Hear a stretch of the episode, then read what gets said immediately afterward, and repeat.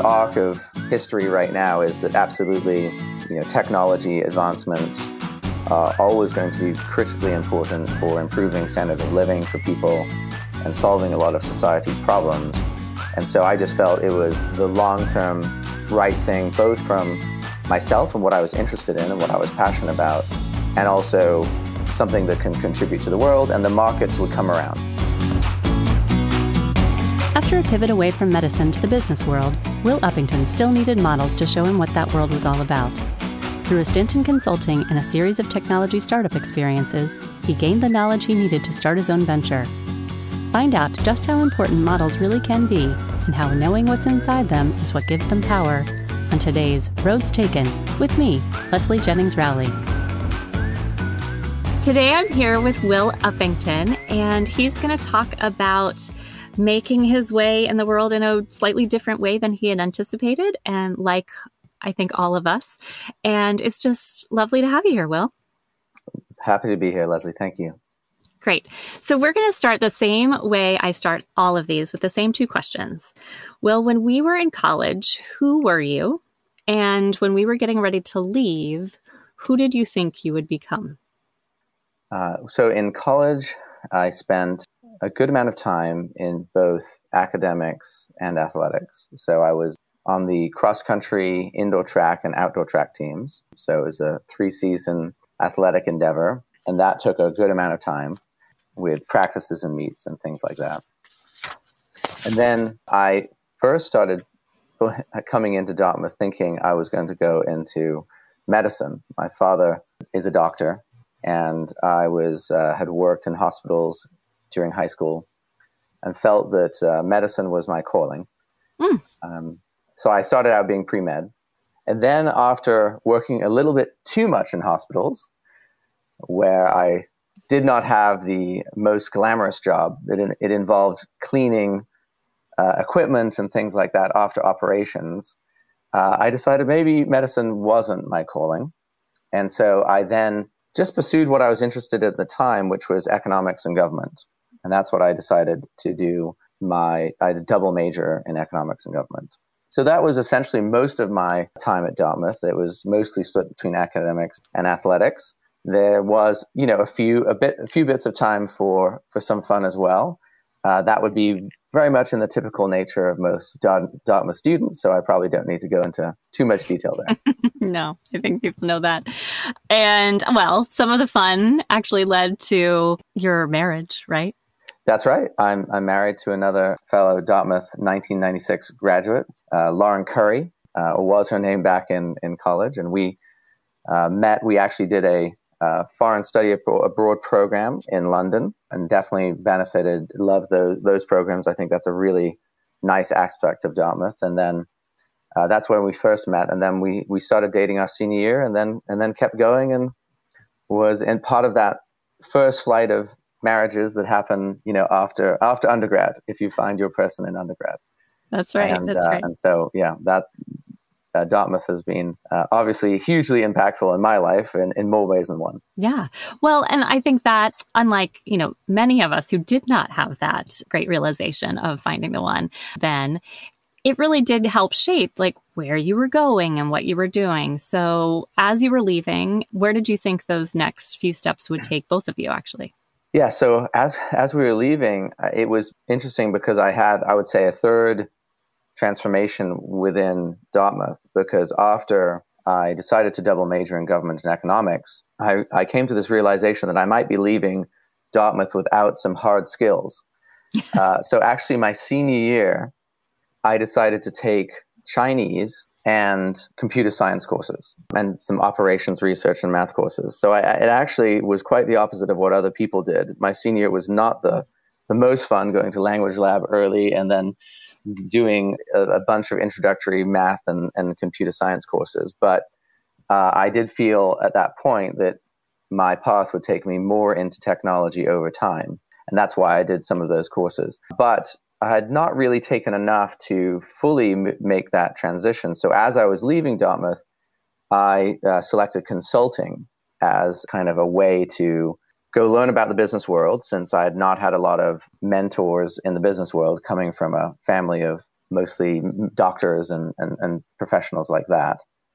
Uh, and, but do it in, in a somewhat technical way. So uh, my first job out after Dartmouth was doing consulting, but we were doing, I was running um, linear optimization models to predict potential electricity market prices. During that time, uh, of the electric industry was going through some deregulation, and there was a lot of need for help in terms of what's the new market price is going to be for electricity, which had never been market driven before, and then what are the implications of deregulation? Where should we build power plants and things like that? And so I did consulting first at, at a company which has now since been acquired, and then at Boston Consulting Group, did a bunch of consulting in that area. It seemed like the right thing to do when you're still kind of in that mindset of skill building. I'm sure you learned a ton from that, but kind of the stair step progression out of those early years in consulting is often business school, and is that's that's your path too, right? That's right. So, well, I actually at Boston Consulting Group, I did a bunch of work in energy, but I also started doing some work in technology because I was out in the Bay Area, and there were a lot of technology clients out in the Bay Area, and that's what I became interested. I, I did make a decision at that point, which was, do I want my career to be in energy related field, or do I want my career to be in information technology related field? And I felt that while my heart was kind of very much in energy and still is in terms of that being a great way to contribute to the world, I felt that there was so much regulation there that it would be just really slow to make progress. Whereas in information technology, there's much less regulation and you can do things much the faster. You can accomplish things much faster. So I then went into venture capital actually after that, eh, where I was doing both information technology and also energy investing. Uh, and then after uh, did uh, a couple years in venture capital, which was a very interesting time because I joined venture capital in 1999. Mm-hmm. And at that time, there was a very big bubble going on, the internet, the famous internet bubble. And then that bubble burst. And then I was doing venture capital in the aftermath uh, of the bubble bursting. Um, well, that's educational.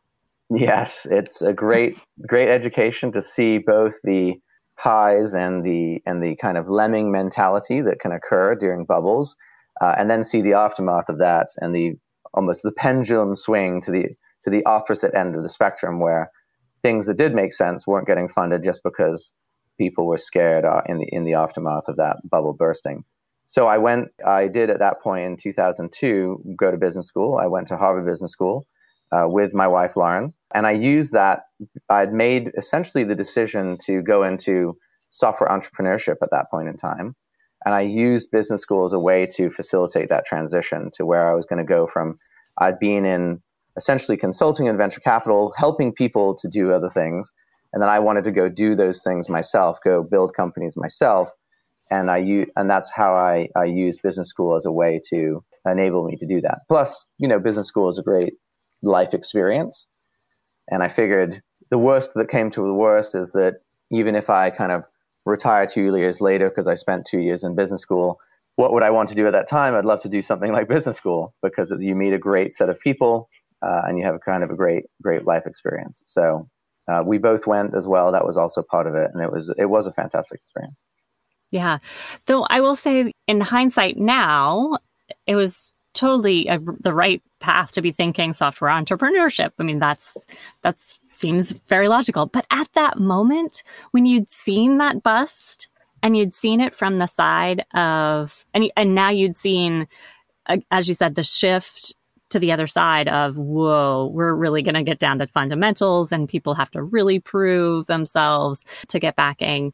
Like, that seems like not the logical, oh, I'll go into software entrepreneurship. What, what was that thinking to get you to be so kind of for, forward thinking when you're mired in that, like, ugh? I know that's a great point. And, and in fact, you can often track bubbles a little bit by what MBAs are doing and how much MBAs are going into a particular field. And there were a ton of MBAs graduating in 2000 and 1999 that were going into technology. And then after 2000, a lot less did. And when I went to business school, there was it was still at a relatively low point for business school graduates to go into technology. So it was a little bit of a, like you said, not following the stream, if you will, a little bit, uh, and, and going into a little tributary or something like that. So I think ultimately you know, my perspective on what people should do is that they should be doing something that is that is personally passionate for them, uh, and that they feel is their way to both enjoy life but also contribute to the world. And I just felt that there's so much still to be done in information technology or even energy technologies that there's no way, while you may have little bubbles here and there, the arc of history right now is that absolutely, you know, technology advancements are always going to be critically important for improving standard of living for people and solving a lot of society's problems. And so I just felt it was the long term right thing, both from myself and what I was interested in and what I was passionate about, and also something that can contribute to the world, and the markets would come around. Right. And that is certainly borne out. So good job being forward thinking. So tell us about where you found yourself. What did you join? And then ultimately, what have you created? Yeah. So after business school, I decided to go into startups and learn how startups work and how you actually build startups. So I joined a company with about 80 people that I thought would be successful because just because I wanted to have that experience of of seeing a successful startup.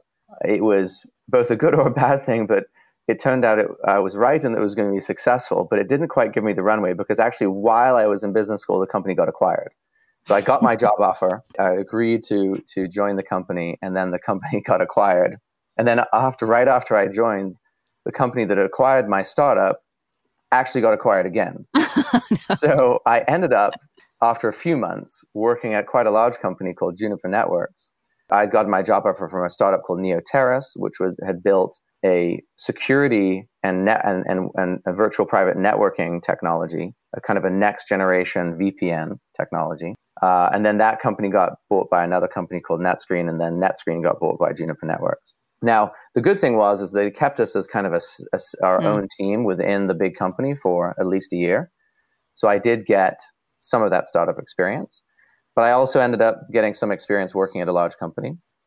I did that for about two and a half years, and then I joined another startup, a startup which was in analytics and in um, search technology. And I joined that quite early in, in, you know, around a number of employees was around 30 and then worked there for another three years. The company eventually grew to several hundred people and over a 100 million in revenue and ultimately got acquired by another large company. So that was a great experience because we started really from the beginning when there was a there was a barely a a V1 product or first version of the product, and I was leading product management, and so really helped learn how do you develop a, a product that is going to be successful when you're starting from essentially scratch or ground zero. So that was a great experience. And then after that, I just went to a, a next smaller company. So I joined a company where I was the fifth employee. I was the first person outside of the engineering and the founding team. And I teamed up with a great founder, a person called Raj Datta, and got really the experience of kind of building it with him and the other co founder. The three of us met every Sunday for four years to make all the major decisions of the company. I built out lots of different teams, built out all the different products. And so that was just a, a kind of a great, great experience. And then, you know, fast forward to now, I was with that company for about nine, ten years. And then I got that company to a certain point where I, which I felt could be proud of. And then I'd identified a, a problem that I thought was worth solving. And that led me to, to actually be a co-founder in the company that I'm at now. So that's really interesting, Will, that you had these kind of shorter stints at startups, got them through their kind of infancy stage and, you know, adolescence to being acquired stage. And that seemed to be, you know, you did that a couple times and then you stayed for a really long time in in this world, right? Um in one place. And then you're able to make the move. What what do you think it was about did you did you think you needed that time to see all kind of the full progression of a business staying its own entity for you to say i can i not only do i see this problem but I, now i know that i can do all of these things is that what it was or was it something else that just it was the right time for you to go so the reason i stayed at the third company for a really long time is because i felt an obligation because i was essentially kind of like a quasi co-founder of the company and the company actually had a, and this this often happens with companies. The company had um, you know quite a journey. So our first product was super successful initially. We were one of the fastest growing software companies ever. We went. I was looking at the numbers. We went from zero to about 20 million in, in three years in revenue. And um, that's pretty fast. But what we discovered was that the company could sell really well initially, but once you made that initial sale, it was quite hard to sustain the revenues. So we had to do a bit of a pivot. We had to create new products that we thought would be more sustainable. And I really took on that challenge in a significant way uh, and really architected a lot of the strategy for that pivot. And I felt an obligation and a passion to see that through. You know, when you take on investment from other people, I think that that's quite a significant obligation to kind of do your very best to, to make that investment valuable for our shareholders. And so, you know, we, we did we did amazingly well, but we had to we had to execute this pivot. That's the main reason why I stayed for a really long time because I was in a leadership role and I was driving a lot of that change. And you know, fortunately, we were able to. It, it was very difficult. It was very hard, uh, but we were able to execute that pivot. And um, the the great thing now is that we got the company to quite a good amount of, of revenue, greater than 50 million in revenue before I left. And then the company just did a recent financing. It just acquired another another company, so it, its financing was done at quite a good quite a good valuation. I be, believe close to a billion dollars. And so, you know, now now it's really um, grown considerably. You know, and, and that pivot has has proved to be successful, though it took a lot of effort and time. Yeah. So now you're putting that effort and time into your own baby. So tell us about the new company.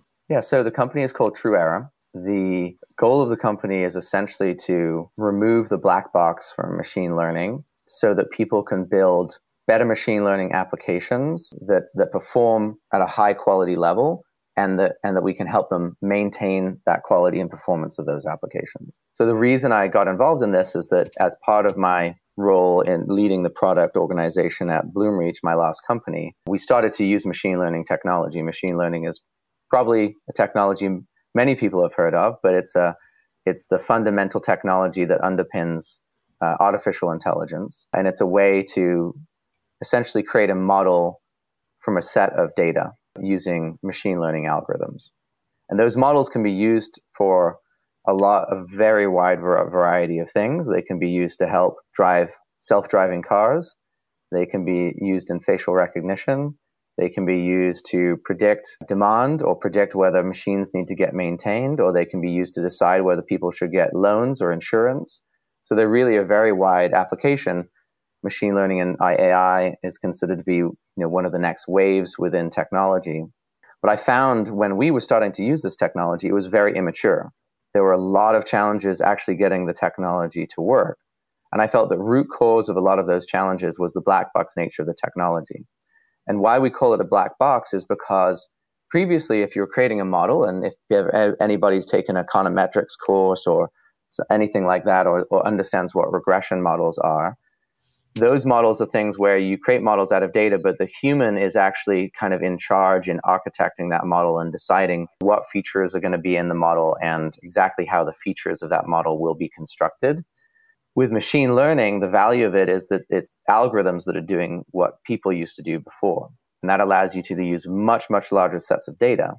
But the problem is that the resulting model is not something that a human really built by hand. The algorithms, in essence, built the model.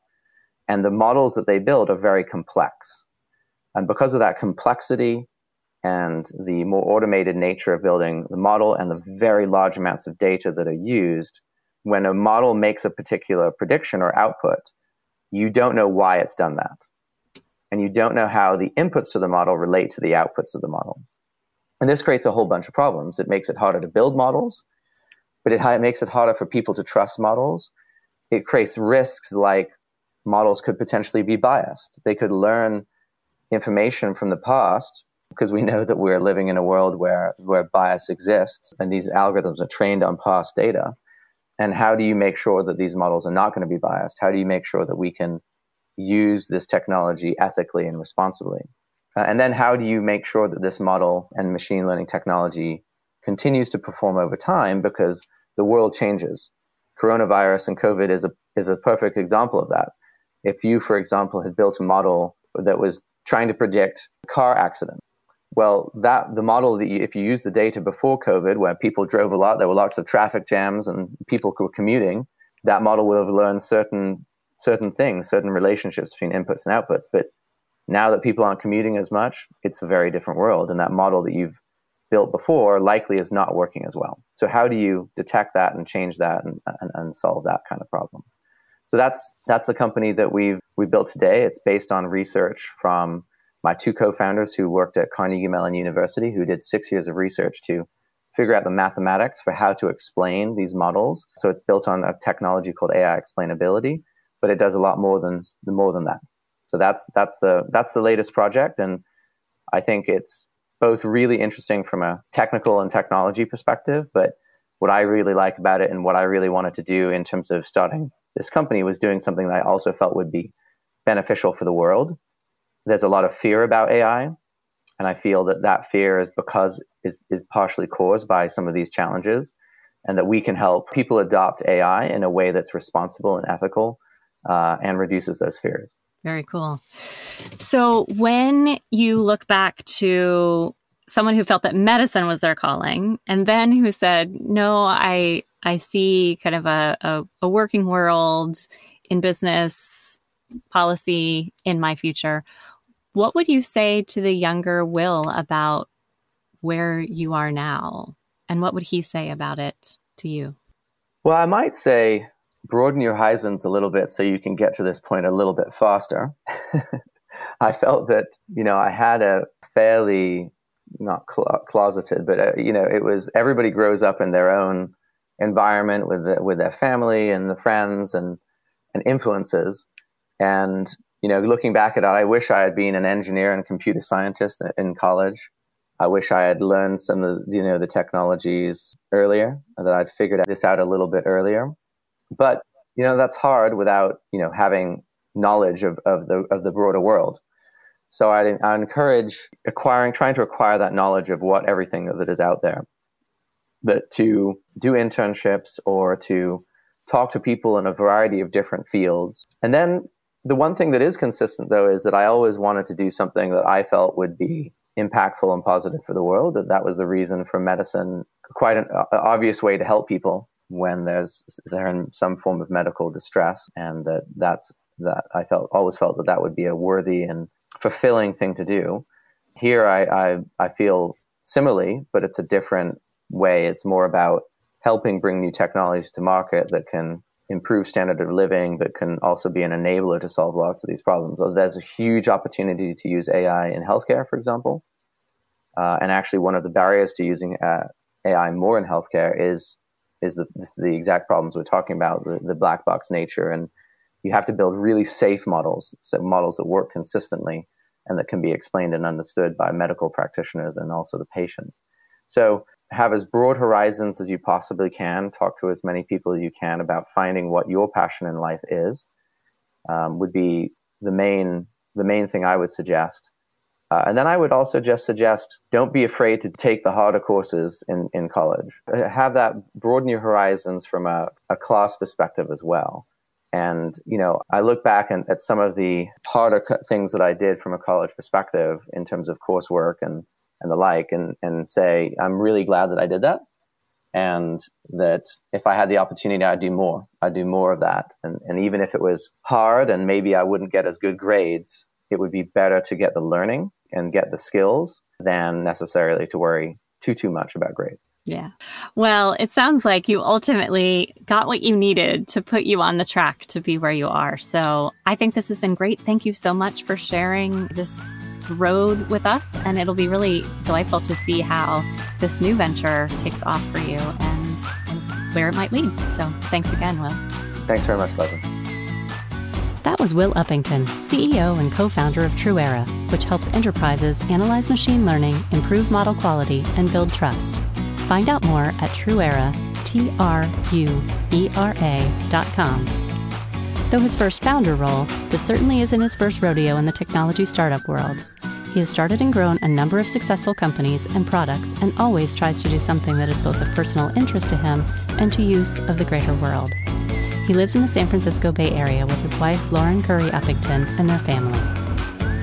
Each Monday, we post another full length interview episode with a classmate of Will's, Lauren's, and mine as we walk the road this 25th year after college graduation. Join us on the journey by subscribing wherever you access your favorite podcasts or check us out at roadstakenshow.com. Thanks so much for listening, and if you really like what you're hearing, drop us a note at roadstakenshow at gmail.com, and please consider leaving a review on your podcast platform so that other people may find us more easily. Thanks so much for joining me, Leslie Jennings Rowley, on another Roads Taken.